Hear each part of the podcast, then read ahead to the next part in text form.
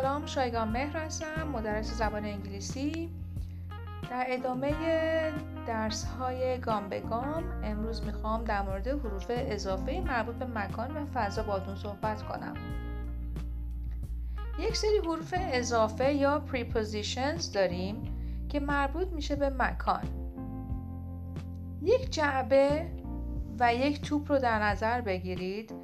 و موقعیت مکانی که این توپ می‌تونه در مقایسه با این جعبه داشته باشه رو در نظر بگیرید و مجسم کنید.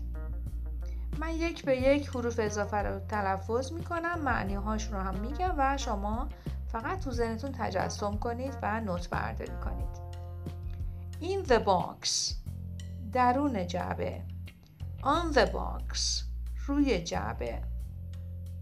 Under the box زیر جعبه Next to the box کنار جعبه Between the boxes بین دو جعبه Among the boxes ما بین جعبه ها In front of the box جلو جعبه Behind the box پشت جعبه Above the box بالای جعبه Below the box پایین جعبه Near the box.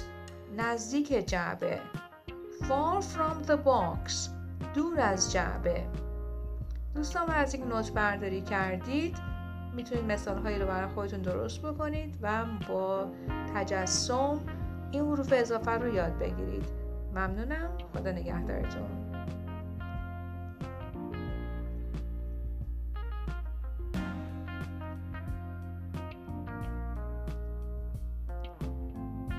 Bye.